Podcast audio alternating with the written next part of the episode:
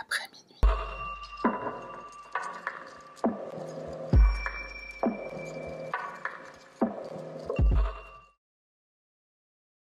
Salutations, moi c'est Sarah, bienvenue sur ma chaîne. Alors cette vidéo c'est une deuxième partie, donc si tu n'as pas vu la première, je te mets un lien à l'écran quelque part, aussi en barre de description, donc fonce la voir et reviens ici après. Tu te souviens sûrement de ce que je disais à la fin de la première partie, donc il était question de John Ludwig, un ami de Johan van der Sloot.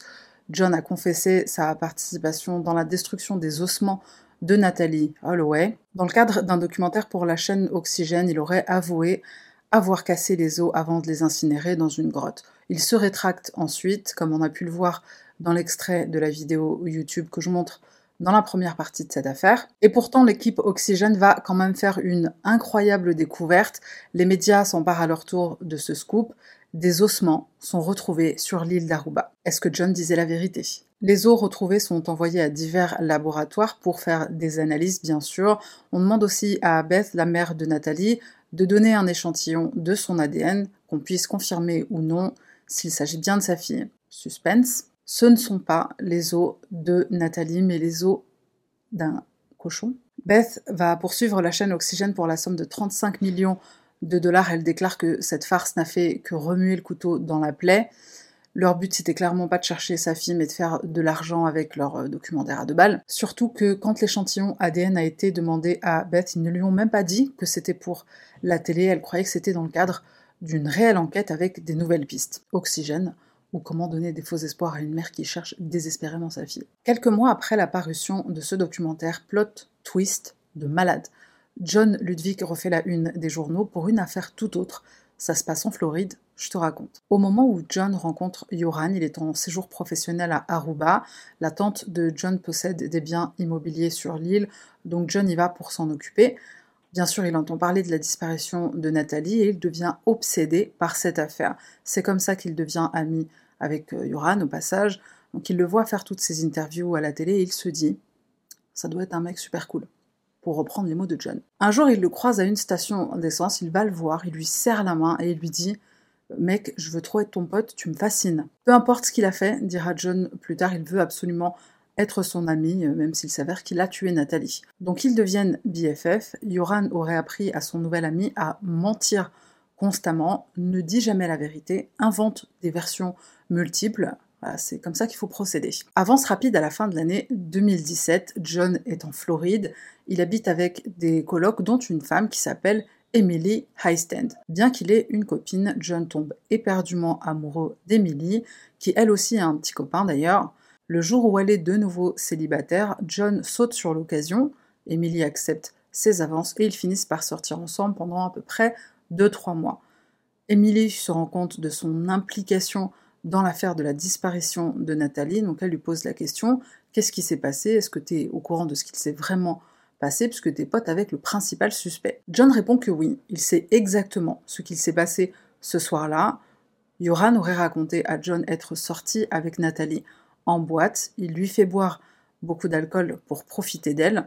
Ses potes, les frères euh, Calpo, les frères Partouzer, il les dépose à la plage. Joran fait ce qu'il a à faire, et d'un coup, Nathalie commence à convulser. Une genre de mousse blanche lui sort de la bouche. Paniqué, Joran appelle son père à la rescousse, et c'est son père qui se charge de se débarrasser du corps de la jeune femme. Émilie, elle est bien sûr horrifiée, elle met fin à sa relation avec John, et ce dernier quitte la coloc. Mais John est toujours fou amoureux de la jeune femme, il est même obsédé. Au départ, c'est une obsession euh, plutôt soft. Il insiste pour qu'elle le reprenne. Quand il se voit à travers les amis qu'ils ont en commun, il la supplie de faire des activités avec lui. Ensuite, il monte d'un cran et il propose de payer Emily pour qu'elle couche avec lui. On monte encore d'un cran, il va la stalker sur les réseaux sociaux, il l'espionne, il la suit, il la harcèle. Il contacte sa famille, sa grand-mère, il les supplie de parler avec Emily ou il les supplie de la convaincre de parler avec lui et de le débloquer puisque bien sûr Emily l'a bloqué sur tous les réseaux sociaux. John va même se faire passer pour une amie d'Emily en piratant son compte Facebook et il essaie de convaincre Emily de reprendre John donc en se faisant passer pour une femme, et il lui dit ça va mal finir pour vous deux si tu le reprends pas. Un jour du mois de mars 2018, Emily, a un nouveau petit copain et elle publie sur Facebook une photo de leur couple, une photo de couple. John la retrouve sur le parking d'un supermarché. Comment il sait où elle se trouve C'est une bonne question. Il va à la voiture d'Emily, il essaie de lui prendre son téléphone pour savoir qui est ce mec. Il estime qu'il a le droit de savoir, dit-il à Emily. Par chance, ils sont dans un lieu public, donc Emily, elle court se réfugier à l'intérieur du supermarché, mais ça en est trop pour elle, elle décide de déposer plainte. Et puisqu'elle travaille de nuit, elle décide de le faire le lendemain après le travail. Là, il est un peu tard, on est dans l'après-midi, elle commence bientôt, donc elle n'a pas le temps d'aller au commissariat, mais elle est décidée. Elle y va le lendemain. Après son shift, elle rentre à la maison, il est 6h30 du matin, et ce qu'elle ne sait pas, c'est que John l'attend. Il est caché derrière une voiture. Emily ouvre à peine sa portière qu'il surgit de nulle part. Il la menace avec un couteau et il lui dit d'obéir, sinon il lui tranche la gorge. Il la force à passer côté passager et lui monte côté conducteur. Elle parvient à attraper le couteau par la lame et elle sort de la voiture. Mais John l'attrape. Il enroule son bras autour du cou d'Emily et pour se défendre, Emily, elle utilise le couteau, le couteau de John, et elle met des coups derrière elle sans même voir ce qu'elle est en train de faire. Tout ce qu'elle veut, c'est se défaire de son emprise. Et elle y arrive. Elle prend la fuite et elle appelle la police. Une ambulance aussi est dépêchée puisque John est blessé. En arrivant à l'hôpital, on se rend compte que ses blessures sont graves, si graves que John ne survit pas. Aucune charge ne seront retenues contre Emily. La police clôt le dossier. Celle défense, légitime défense. La mort de John est provoquée par sa propre tentative de kidnapping et probablement de meurtre. La police retrouve en effet devant la maison d'Emily où a eu lieu cette agression le sac à dos de John avec à l'intérieur des gants, du scotch et des couteaux. Donc c'est clairement pas du matériel pour aller faire un pique-nique. Avec la mort de John Ludwig, on perd alors une des possibilités de connaître la vérité sur la disparition de Nathalie. John savait sûrement ce qu'il s'est passé en 2005 à Aruba. Bien sûr, il n'est pas le seul, une autre personne avoue et dit elle aussi savoir ce qui est arrivé à Nathalie. Cette personne n'est autre que Johan van der Sloot lui-même, mais à son insu. Et ça se passe bien avant l'épisode John Ludwig, donc on fait un petit voyage dans le temps, on retourne en 2008. Patrick Van Der M, nouveau protagoniste dans notre histoire. Donc Patrick, c'est un homme qui rencontre un jour Joran dans un casino. On est en 2008, donc euh, à Aruba, tout le monde connaît Joran maintenant, enfin même euh, à ce jour. Patrick l'aperçoit un jour et il lui dit "Eh le meurtrier !» et ils deviennent amis. Alors pourquoi je mets euh, amis entre guillemets? Parce que Patrick, il a une petite idée derrière la tête, il fraternise avec l'ennemi pour le coincer. Patrick, c'est pas un flic, c'est pas un détective privé, c'est juste un bon citoyen qui veut faire le bien et envoyer Yoran en prison si possible. Comment procède-t-il? Bah Déjà, il le met en confiance, donc il devient son ami, et un jour, avec l'aide d'une équipe de télévision, il va planquer des caméras dans son véhicule, il récupère Yoran sous prétexte d'aller euh, je ne sais où, et il lui pose des questions sur Nathalie. Voici des extraits de cet échange.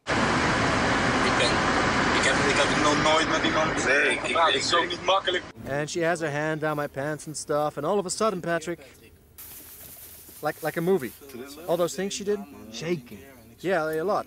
She was shaking and foam too out of her mouth. No, no, no foam out of her mouth. Maar gaan ze haar ooit nog vinden, denk je?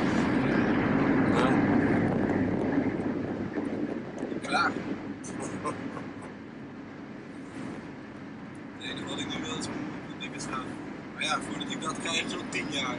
hè. Oh, Waar de fuck is ze, joh? Nooit meer te vinden. Waar precies weet ik zelf ook niet. Wat is er met haar gebeurd, man? Ja, ik zeg het je eerlijk. Ik weet wat er met dat meisje is gebeurd. Wat is er gebeurd dan? Wat is er gebeurd, joh? Moord uit haar dood is ze, toch?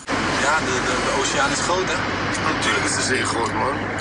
En eh, ik denk gewoon dat ik gewoon heel veel mazzel heb gehad ze nooit gewond is. Want als ze dat meisje zouden vinden, ben ik wel leuk. Waarom dan?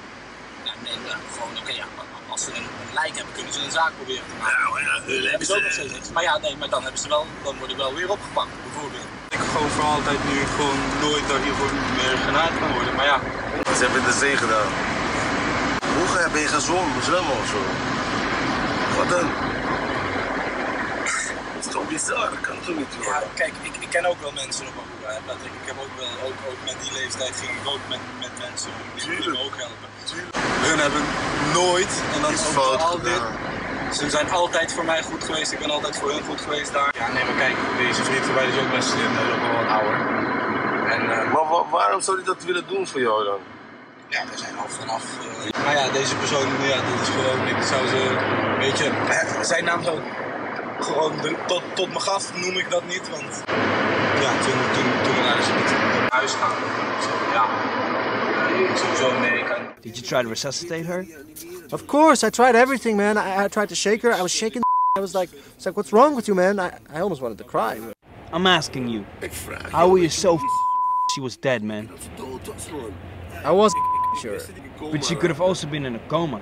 Yeah, That's possible too, huh? that's possible. Et là, tu te dis sûrement, mais avec une telle confession, Yoran a été arrêté. Eh bien, il se trouve que non, puisque les autorités d'Aruba vont essayer d'arrêter Yoran avec, pour preuve, les images de cette surveillance, mais un juge va refuser, puisque Yoran va répondre qu'il a menti. Non, sérieux C'est très étonnant. Le problème, c'est que ce qu'il dit, c'est plutôt crédible. Il dit avoir menti à Patrick pour l'impressionner, puisque Patrick, c'est euh, un genre de gangster local. C'est un homme qui est connu des services de police. Il a déjà fait de la prison pour trafic de drogue.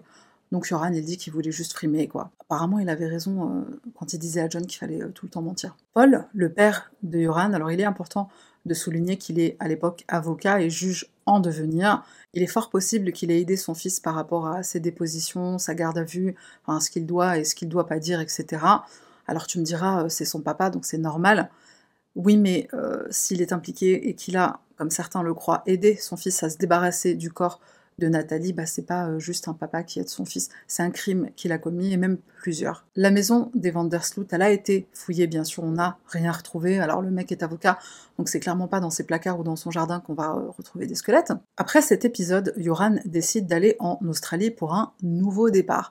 L'Australie lui refuse l'accès au territoire. Cher, il rentre brièvement en Hollande, puis il se rend en Thaïlande. Il s'inscrit à l'université, mais il n'obtient pas de diplôme. Et avec l'argent de papa et maman, il va s'acheter un café, donc il euh, devient gérant d'un petit café, quoi. Mais il a besoin de plus d'argent, Yoran, hein, pour financer ses addictions.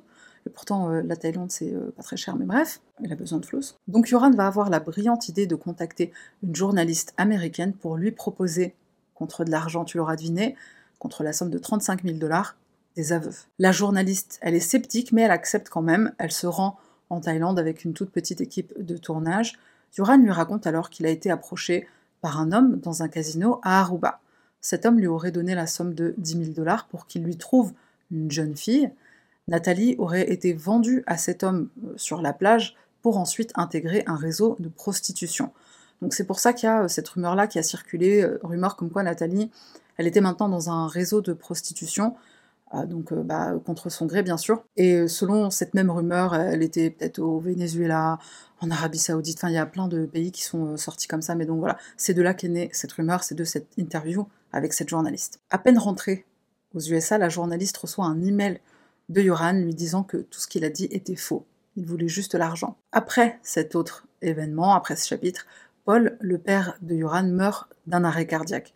Euh, Je crois en jouant au tennis. Yoran vend son café en Thaïlande, il rentre en Hollande pour les funérailles, il y reste un temps et puis il décide d'aller à Aruba. Et là, notre affaire va prendre un tournant très intéressant. Yoran va contacter l'avocat de Beth, la mère de Nathalie. Cet avocat s'appelle John Q. Kelly, et dans cet email, Yoran lui explique que depuis la mort de son père, sa famille a de sérieux problèmes financiers. Il propose donc de révéler l'endroit où se trouve le corps de Nathalie contre la somme de 250 000 dollars. Il demande un acompte de 15 000 dollars par virement bancaire et un autre acompte de 25 000 dollars en espèces. Et puis le reste, après qu'il ait donné les informations. Si tu te demandes si ce compte bancaire appartenait à Yoran, euh, oui, c'est un compte qui est à son nom et tout. Très malin le mec. Beth et John Kelly, son avocat, sont persuadés que Yoran va leur mentir et qu'il n'est intéressé que par l'argent. Mais l'un d'eux, alors je sais pas si c'est l'avocat ou si c'est Beth, mais je sais que l'un d'eux se dit ils peuvent peut-être coincer Yoran et le faire arrêter pour extorsion et fraude électronique. Ils appellent donc le FBI, mais problème, Yoran prend la fuite, il se rend au Pérou. Qui est Ricardo Flores? Ricardo Flores est un ancien pilote de course péruvien et ancien candidat à l'élection présidentielle. Au moment où notre affaire se déroule, il est businessman prospère. Ricardo a cinq enfants, quatre garçons, et la petite dernière, une fille, Stéphanie. Stéphanie, c'est la prunelle de ses yeux, c'est la petite chouchoute. Elle est étudiante en business à l'université de Lima, la capitale. Elle est en dernière année de licence et à côté, elle travaille à temps partiel avec ses frères. Les frères de Stéphanie ont leur propre société dans l'événementiel. Stéphanie étant la seule fille, elle est traitée comme une princesse, pas seulement par son père, mais aussi par ses grands frères qui l'adorent, qui la protègent, qui prennent soin d'elle, enfin des grands frères quoi. Stéphanie, elle est de nature à faire facilement confiance, elle s'ouvre très vite aux autres, c'est d'ailleurs pour ça qu'elle a beaucoup d'amis, diront ses frères. Petite parenthèse culinaire, le plat préféré de Stéphanie, c'est le lomo saltado. Si un jour tu vas à Lima, je connais une super adresse où il y a que des locaux qui vont manger, tu me remercieras plus tard. Stéphanie est une jeune femme appréciée de tous, elle est respectueuse, chaleureuse, elle fait la fierté de sa famille, mais Stéphanie, elle a une addiction, les jeux de hasard. Et là, je pense que tu as compris où elle va notre histoire. La jeune femme participe régulièrement à des tournois de poker, entre autres. À la mi-juin de l'année 2010, elle remporte même la somme de 10 000 dollars, 10 000 dollars américains. Donc très bonne joueuse. Et tu l'auras compris, c'est dans un casino qu'elle va faire la rencontre de Joran van der Sloot. On est le 30 mai 2010. Le 30 mai 2010, le 30 mai, ça devrait te rappeler quelque chose. On est 5 ans, jour pour jour, après la disparition de Nathalie. Ce soir-là, Stéphanie sort avec des amis, puis elle se rend au casino Atlanta City à Lima. Alors oui, c'est confusant, Atlanta City, c'est pas la ville hein, aux USA, c'est juste le nom du casino. Donc Stéphanie, elle se rend à ce casino, elle prévient, elle se rend dans ce casino, elle se rend dans ce casino, elle prévient son père qu'après le tournoi de poker, elle rentre à la maison. Mais problème, elle ne rentre pas. Son père est tout de suite très inquiet, ça ne ressemble pas à sa fille de ne pas prévenir si par exemple elle doit rentrer plus tard ou passer la nuit chez une copine. Il appelle un de ses fils Enrique et Enrique va à son tour appeler Stéphanie sur son portable d'abord sans succès. Ensuite il appelle les amis de sa sœur. Aucune nouvelle. Les Flores vont au commissariat signaler sa disparition et au départ ils pensent à un kidnapping. Les Flores ont de l'argent et dans un pays comme le Pérou, les demandes de rançon, c'est pas inhabituel. Trois jours plus tard, la voiture de Stéphanie est retrouvée, et dans la voiture de la jeune femme, son père Ricardo retrouve des comprimés, et après analyse, on se rend compte que c'est une drogue, celle qu'on surnomme la drogue du viol. Dans la voiture, Ricardo trouve aussi du scotch, et je crois que c'est ça qu'il a mis sur la piste d'un possible kidnapping. Puisqu'on sait que le dernier endroit où Stéphanie se trouvait, c'est le casino Atlantic City, la police ainsi que la famille Flores s'y rendent. On demande à voir les images de vidéosurveillance et voici ce qu'on découvre.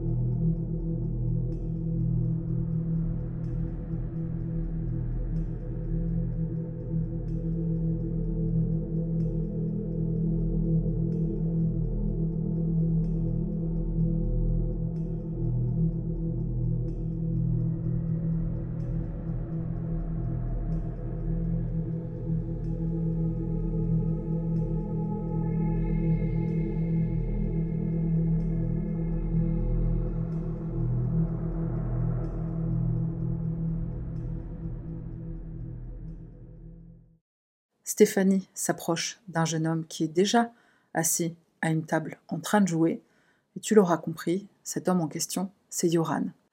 Stéphanie le rejoint à sa table, ils passent un peu de temps ensemble. Vers 5 heures du matin, on les voit entrer dans la même chambre d'hôtel, la chambre numéro 309. Stéphanie n'en sortira pas vivante. Mais sa famille ne le sait pas encore. Le personnel de l'hôtel les informe, eux, ainsi que la police, du nom de la personne qui avait réservé la chambre numéro 309, Joran van der Sloot. Personne ne sait de qui il s'agit. La femme d'Enrique, un des frères de Stéphanie, va aller faire une petite recherche Google, loin de s'imaginer ce sur quoi elle va tomber. Une heure après cette recherche Google, le corps de Stéphanie est retrouvé. Mais avant de te donner les détails de la macabre découverte, voici ce que Joran fait juste après l'avoir tué. Puisque Joran c'est un mec super intelligent, il a une idée de génie. Il décide de sortir de la chambre, il quitte l'hôtel et il va dans un café, le Hollis Café. Il récupère deux boissons, Zarma une pour lui, une pour Stéphanie, alors qu'elle est déjà morte. Il revient dans la chambre et il prétend avoir perdu sa clé. Il demande l'aide du personnel de l'hôtel, un employé monte avec lui, il lui déverrouille la porte, mais l'employé n'entre pas. Le plan de Johan tombe à l'eau. Alors son idée de génie, c'était de sortir de l'hôtel suffisamment longtemps et ensuite revenir en mode j'ai perdu ma clé. L'employé de l'hôtel lui ouvre et découvre le corps sans vie de Stéphanie et Joran fait genre euh, le mec qui pleure oh mon dieu que s'est-il passé? Je suis juste allé chercher un café sauf que l'employé il déverrouille seulement et il s'en va Joran décide alors de prendre la fuite et avant de se faire il demande au personnel de l'hôtel de ne surtout pas déranger la jeune femme qui se trouve dans sa chambre. Grâce aux caméras de surveillance, le corps de Stéphanie finit par être retrouvé dans la chambre numéro 309 par la police. Et puisque ça fait trois jours qu'on la cherche, pour reprendre les mots euh, de je sais plus qui, ça sent la mort. Il y a du sang partout, alors le mec il a clairement refait euh, les murs avec le sang de Stéphanie. Les jambes de la jeune femme sont repliées vers sa poitrine, elle est couverte de contusions, son visage est complètement défiguré. On procède à son autopsie, et alors qu'on pense que la jeune femme a succombé à des coups de couteau tellement il y a du sang partout, on se rend compte qu'elle a été battue à mort. Elle a succombé à une hémorragie cérébrale. On ne retrouve aucune trace d'alcool dans le sang, de Stéphanie, mais le médecin légiste affirme qu'il est fort possible que si alcool il y avait, il s'est dissipé pendant les trois jours où on l'a cherché. La chambre est tellement en désordre, on suppose que Stéphanie s'est défendue de toutes ses forces. Pourquoi Yoran l'a entraînée dans sa chambre d'hôtel? Pourquoi Yoran l'a tuée? On pense que c'était tout simplement pour lui voler son argent. Je rappelle que la semaine passée, elle a gagné la somme de 10 000 dollars, gain qu'elle a apporté avec elle pour le tournoi au casino et son père dira plus tard qu'il avait donné à sa fille 1000 dollars pour qu'elle s'achète un ordinateur portable dans le cadre de ses études. Un mandat d'arrêt à l'encontre de Johan van der Sloot est émis par les autorités péruviennes avec haute surveillance des postes frontières euh, au cas où il essaierait de se carapater. Enfin, il a déjà pris la fuite, il s'est déjà carapaté, mais au cas où il essaierait de quitter le pays. Joran, avec euh, son petit sac à dos, il est déjà très loin, il a trois jours d'avance. Il prend un taxi et il se rend à Ica. Ica, c'est une ville qui est située au sud de Lima à quelques heures en voiture. Une fois arrivé à Ica, il va prendre un autre taxi pour se rendre dans une ville encore plus au sud. Tu l'auras sûrement compris, il essaie de rejoindre le Chili par la route. Il va trouver un gentil chauffeur de taxi qui le prend pour un simple touriste et qui l'amène à sa prochaine destination, Nazca. En arrivant à Nazca, à l'arrêt de bus, Yoran retourne voir son gentil chauffeur de taxi et lui dit Bah, en fait, mes potes m'ont lâché, ils sont pas venus, donc euh, je dois aller à Tacna. Petite parenthèse, Tacna, c'est une ville frontalière avec le Chili. Ça m'a fait froid dans le dos quand euh, j'ai lu le nom de cette ville parce que je suis déjà allée à Tacna. Alors c'était pareil, c'était pour rejoindre le Chili par euh, la route, sauf que moi j'échappais pas à la police péruvienne. J'étais vraiment une touriste. Le chauffeur de taxi accepte d'aller jusqu'à Tacna. C'est un peu loin, c'est une dizaine d'heures de route, donc le chauffeur il demande à ce que son frère vienne avec lui. Yoran accepte et il leur donne la somme de 500 dollars, 500 dollars US, ce qui est énorme au Pérou pour une course en taxi, même si c'est une course d'une dizaine d'heures. Yoran et les deux frères, alors encore une fois, on a déjà vu, on est dans la matrice. Donc Yoran et les deux frères ne font qu'un seul arrêt pendant lequel Yoran va acheter un journal. évidemment, c'est pour savoir si euh, sa tronche n'est pas euh, en première page. On arrive au poste frontière, Yoran tremble, mais il a bon espoir de passer la frontière, et une fois que ce sera fait, il sera tranquille, le Pérou ne pourra plus l'attraper. Ricardo, le père de Stéphanie, de son côté, il donne des conférences de presse, tout comme Beth, la mère de Nathalie, l'a fait avant lui. Il montre des photos de Yoran en disant en gros Voici l'assassin de ma fille, aidez-moi à le retrouver. Et un peu plus tôt, quand on était encore en train de chercher Nathalie, il dit autre chose à, une journaliste. Ça fait mal au cœur ces parents qui cherchent euh, leurs enfants. Donc pendant lui, pendant les trois jours où il était en train de, chercher sa fille, il dit à une journaliste tant que je n'aurai pas retrouvé ma fille, je ne dormirai pas. Si tu n'as pas le corps de ta fille, si tu n'as pas son assassin et que tu n'as pas sa sentence, tu ne peux pas être en paix. Donc je pense qu'il se doutait déjà à ce moment-là que sa fille était peut-être morte. Yoran réussit à passer le poste frontière. Il croit être tranquille au Chili, sauf qu'il y a un mandat d'arrêt international à son encontre. Hein. C'est pas juste le Pérou euh, qui le cherche, c'est Interpol. Grâce à un témoin qui le reconnaît, Joran est arrêté le 3 juin 2010. Politieagenten van de PDI, de Chileense onderzoekspolitie, begeleiden Joran naar het hoofdbureau in Santiago. Dime, ¿por qué lo hiciste? ¿Ah? Dime. Para Panamericana.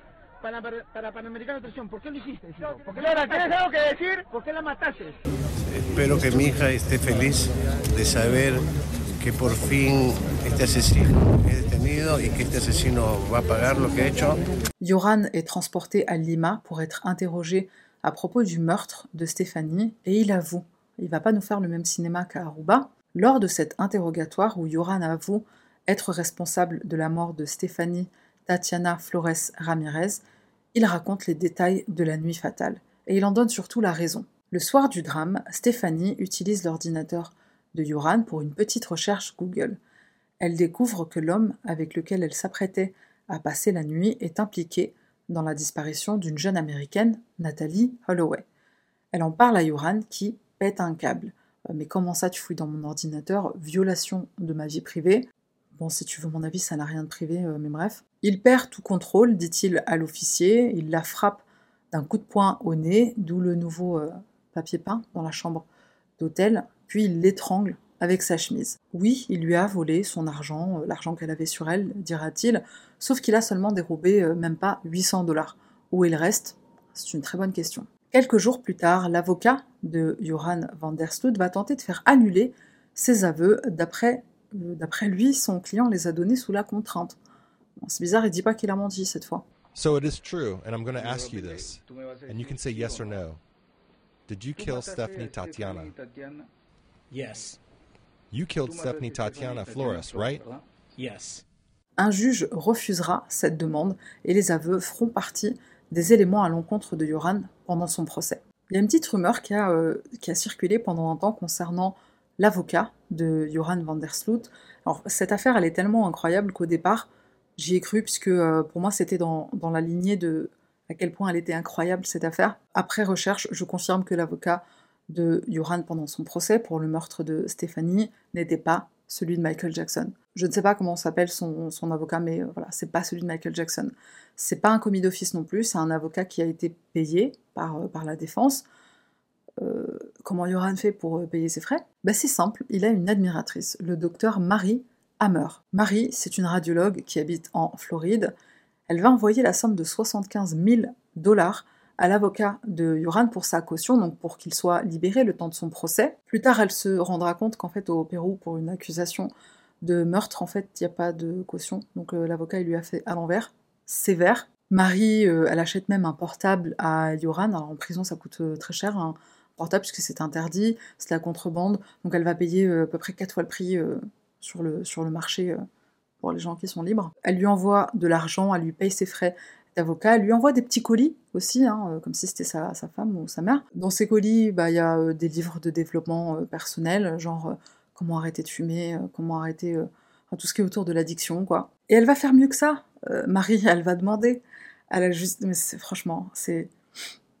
Elle va demander à la justice péruvienne de le faire libérer et de confier de lui confier à elle la garde de Yoran. Elle veut que Yoran soit sous sa tutelle à elle, en quelque sorte. Et ce, afin qu'il participe à son programme, le programme de non-violence Gandhi. Donc, euh, elle a créé un programme qui s'appelle euh, euh, voilà, le, le programme non-violence Gandhi.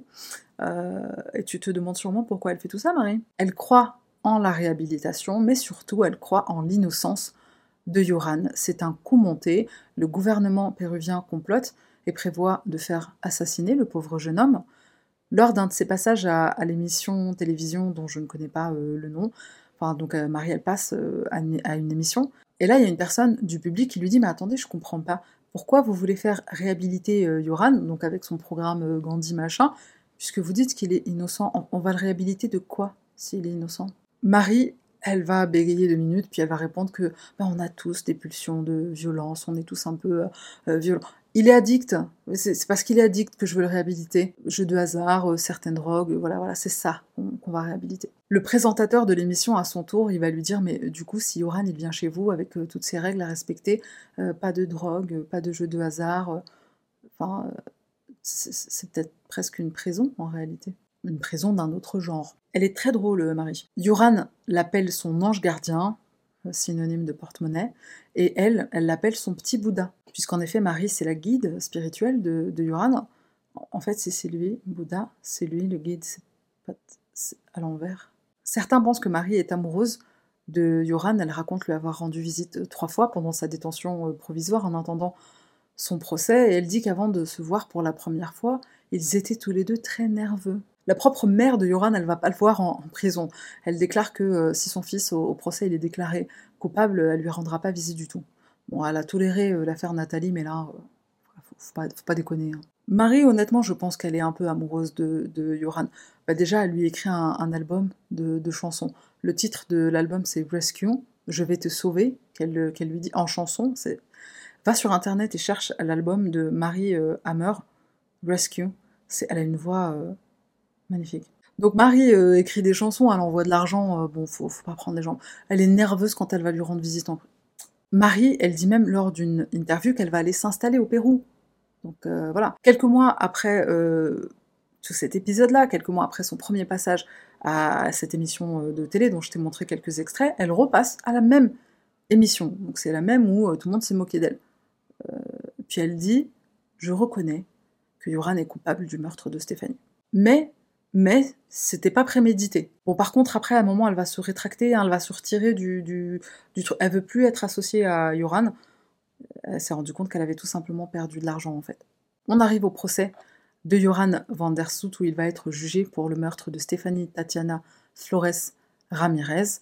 Et sur les conseils de son avocat, Yoran va plaider coupable son avocat lui promet que s'il plaide non coupable euh, et qu'il est jugé coupable, il risque très gros. Par contre, s'il plaide coupable, il risque au maximum 15 ans, et il fera sûrement moins, euh, peut-être 10 ans. Yoran passe à la barre, il déclare être sincèrement désolé, il présente ses excuses à la famille de Stéphanie. Et alors, pendant son procès, euh, notre, petit Bouddha, il s'ennuie.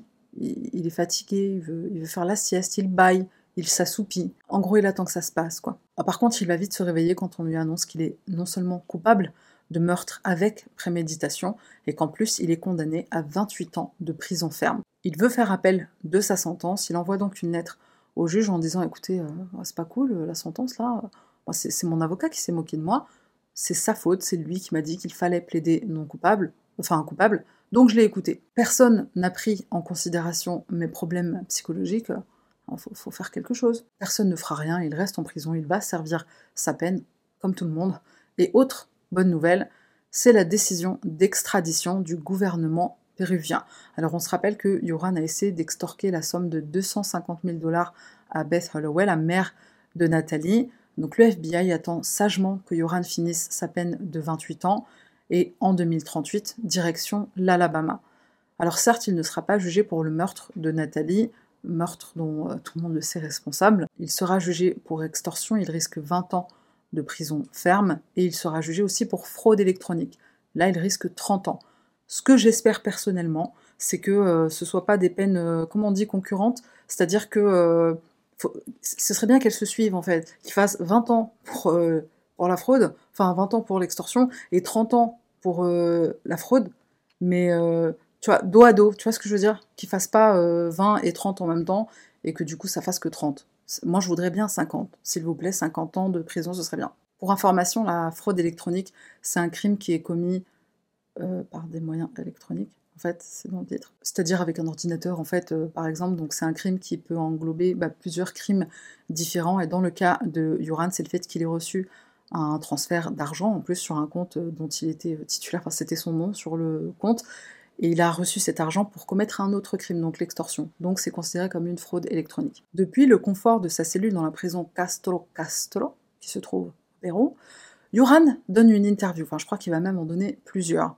Dans l'une de ses interviews, il va parler de son quotidien. Le matin, il se lève, il fait des pompes, il prend sa douche, ensuite il se divertit comme il peut, alors notamment avec son téléphone portable, hein, qu'il n'a pas euh, le droit d'avoir, mais euh, voilà, donc il a un portable et euh, il joue aux cartes, il joue au poker. Yoran a aussi une télévision, il a des livres, il lit, il fait du yoga, il médite, notre petit Bouddha. Et il passe aussi beaucoup de temps à réfléchir, dit-il. Il donne des cours d'anglais à certains surveillants. Donc en gros, il décrit les conditions de la prison comme étant correctes. Bon, il y a des rats, mais ça va. La prison, c'est l'enfer. Bon, c'est uniquement parce qu'il a perdu sa liberté, dit-il. Yoran reçoit beaucoup de lettres, principalement provenant des USA et de la Hollande. Mais c'est que des lettres euh, gentilles, hein, et comme il le dit lui-même, c'est tellement bizarre qu'il pense que c'est euh, probablement la prison qui intercepte les courriers qui sont euh, trop méchants. Personnellement, j'en doute, je pense plutôt pour la théorie du mensonge. Je pense qu'il reçoit tous ses courriers et je pense que la moitié, voire peut-être les trois quarts, c'est des gens qui l'insultent. Derrière les barreaux, Yoran va trouver l'amour. Alors, je t'ai gardé le meilleur pour la fin. Une certaine Lady Figueroa se rend un jour à la prison Castro Castro. Elle vient voir un cousin et là, euh, elle aperçoit le charmant Yoran van der Sloot. Coup de foudre immédiat. Lady, elle va donner cette interview dans laquelle elle dit non, j'ai pas peur de, de par rapport à ce qu'il a fait à deux autres femmes. Je suis tombée amoureuse de lui, pas parce que c'est un beau gosse, pas pour son argent, demande la journaliste. Non, non, c'est pas pour l'argent. Je l'ai regardé dans les yeux j'ai vu qu'il avait besoin d'aide. Tout le monde y veut l'aider, Yoran. Tout le monde y veut l'aimer, Yoran. Lady, elle raconte que les premières fois où elle a commencé à parler avec lui, elle avait l'impression qu'elle le connaissait depuis des années. Et cette Lady, elle habite à Arequipa. Alors, Arequipa, c'est une ville qui se trouve au Pérou et qui est, mais tellement, si tu as l'occasion d'aller au Pérou, vas-y, c'est, c'est une de mes villes préférées au monde. C'est une partie de, c'est franchement, je crois que c'est la partie de l'histoire qui m'a le plus énervée après le fait qu'on n'ait jamais retrouvé le corps de Nathalie, bien sûr. Mais cette partie-là, elle m'a énervée parce que j'ai l'impression que ça m'a comme entaché des super bons souvenirs que, que j'ai de mon voyage au Pérou. Tu vois, du coup, maintenant, je peux pas penser à Arequipa sans penser à cette meuf qui habite là-bas qui est de là-bas. Lady et Yoran s'aiment, ils se voient deux fois par semaine, elle lui apporte à manger, et ils s'aiment tellement qu'ils se marient. Lady arrive à la prison en robe blanche, accompagnée par quelques membres de sa famille pour la cérémonie, cérémonie pour laquelle le directeur de la prison donne son accord. Quelques mois plus tard, Lady est à nouveau interviewée, cette fois elle montre à la journaliste une chambre qu'elle a préparée, tiens-toi bien, pour leur fille à naître.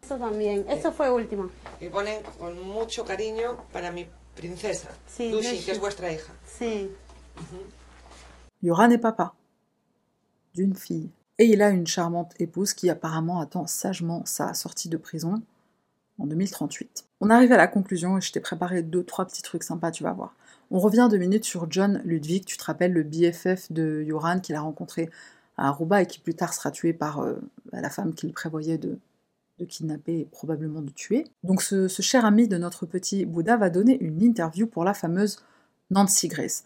Je me suis perdue deux minutes sur Nancy parce que je la connaissais de vue, je l'avais déjà vue plein de fois lors de mes recherches notamment, je savais pas vraiment qui c'était. Et alors j'ai fait des recherches. Je pense que je peux dédier une vidéo à Nancy Grace. Dis-moi si ça t'intéresse en commentaire que je le fasse ou pas parce que rien que l'article Wikipédia que j'ai voulu parcourir des yeux vite fait pour savoir qui c'était, je me suis dit, oh, chaque entrée, je me disais, non, non, Dis-moi si ça t'intéresse que je fasse une vidéo sur Nancy Grace, il y aura énormément de choses à dire. Donc John Ludwig va donner deux interviews à Nancy, une première dans laquelle il parle de John en disant que c'est une bonne personne, et il donne une deuxième interview, cette fois dans le cadre de l'affaire de Stéphanie. Écoute bien ce qu'il a à dire, John Ludwig. what do you mean he didn't have a choice? I'm not saying that it wasn't provoked, and he, I believe he did have post-traumatic stress syndrome. But what do you mean provoked? You think Stephanie Tatiana provoked Jorn Vandersloot into murdering her? What do you mean by that? I do believe so. If she got the email uh, and figured out he was involved in Natalie's stuff, she should have just immediately left the room and not confronted him.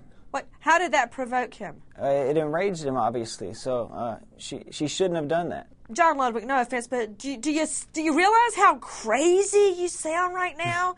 that she basically deserved the murder because she said, "Whoa, you're the guy they suspect that murdered Natalie Holloway?"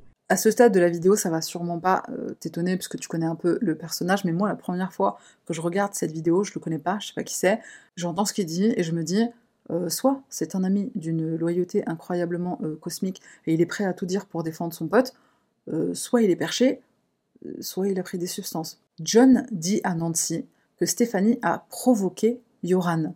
Si elle n'avait pas été aussi curieuse, si elle l'avait pas confrontée, confrontée c'est-à-dire par rapport à ses recherches sur Internet, quand elle a découvert que Yoran est impliqué dans la disparition de Nathalie, si elle l'avait pas confrontée, elle serait pas morte. Et Nancy, elle lui dit, mais est-ce que tu as vu la scène de crime? La chambre d'hôtel, elle était recouverte de sang, Stéphanie, elle était couverte de bleu, et tu me dis que c'est elle qui l'a provoqué. John répond, bah écoute, euh, si t'es dans une pièce avec quelqu'un qui est suspecté d'avoir tué une femme, bah tu t'en vas. Et Nancy, elle lui dit, mais tu crois pas que c'est sa faute à, lui?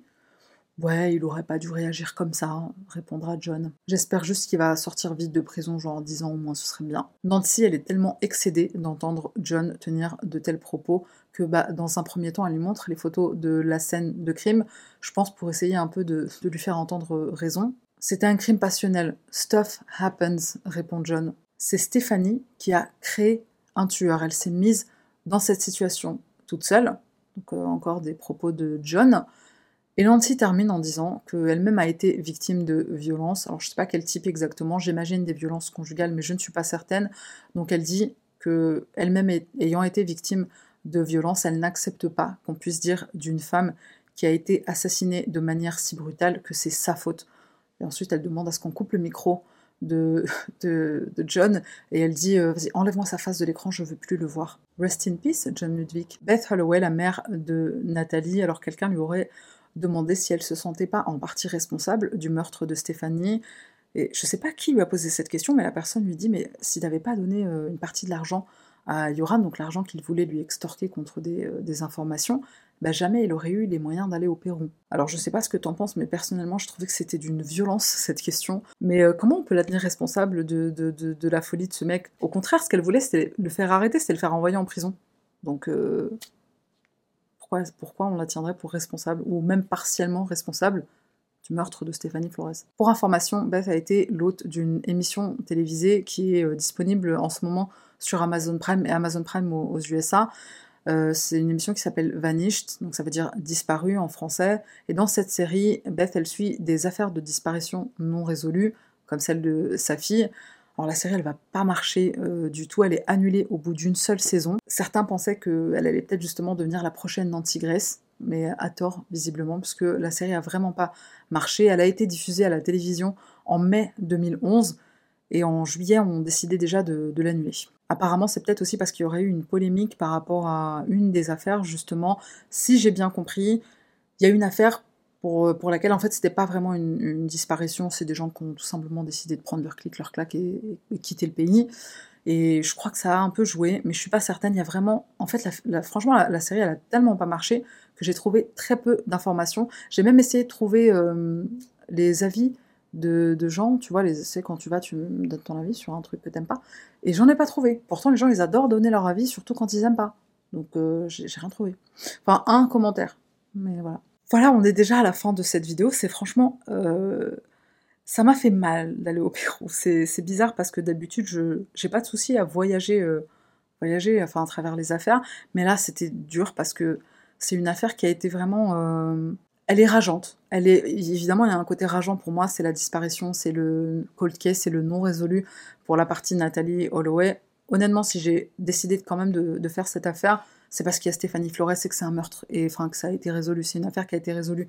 Moi, le non résolu, j'ai énormément de mal. Mais la, la deuxième partie, la partie Stéphanie, voilà, ça m'a c'était plus facile, enfin, c'est une partie plus facile parce que tu dis bon, il y a eu justice, le mec est en prison pendant, pendant 28 ans, d'aller au Pérou comme ça, c'était vraiment pas fun, quoi. C'est un pays que, franchement, c'est un pays que j'adore. Le Pérou, c'est juste euh, canonissime, sublimissime. C'est peut-être le random item de cette vidéo, si tu veux, je, vais te balancer quelques photos euh, de mon séjour au Pérou. Enfin, les lamas, euh, la nourriture, les gens. je, n'ai que des choses positives à dire du, du Pérou. Machu Picchu, évidemment, c'est une ville. Enfin, c'est un site, enfin, c'est un, comment on appelle ça, une des merveilles du monde. Euh, c'est un truc à faire dans sa vie, quoi. Et, euh, ouais, ouais, ouais, le, Pérou, la nourriture, bien sûr, la nourriture est, délicieuse. Les, gens sont très, euh, très accueillants. La météo, moi, quand j'y suis allée, c'était, il me semble, c'était en décembre. En décembre, pour moi, c'était parfait. C'est des températures douces que, j'ai appréciées. et voilà, va, va au Pérou, mais ne va pas dans, dans les casinos. Quoique maintenant, tu risques rien parce que Yoran est, est, derrière les barreaux, mais voilà. Ne fais pas la connerie de devenir pote avec. Euh, je comprends pas les gens qui veulent devenir pote avec quelqu'un qui a tué. C'est bizarre. Pourquoi? Merci d'avoir regardé euh, jusqu'à la fin. N'oublie pas de, t'abonner pour soutenir euh, la chaîne.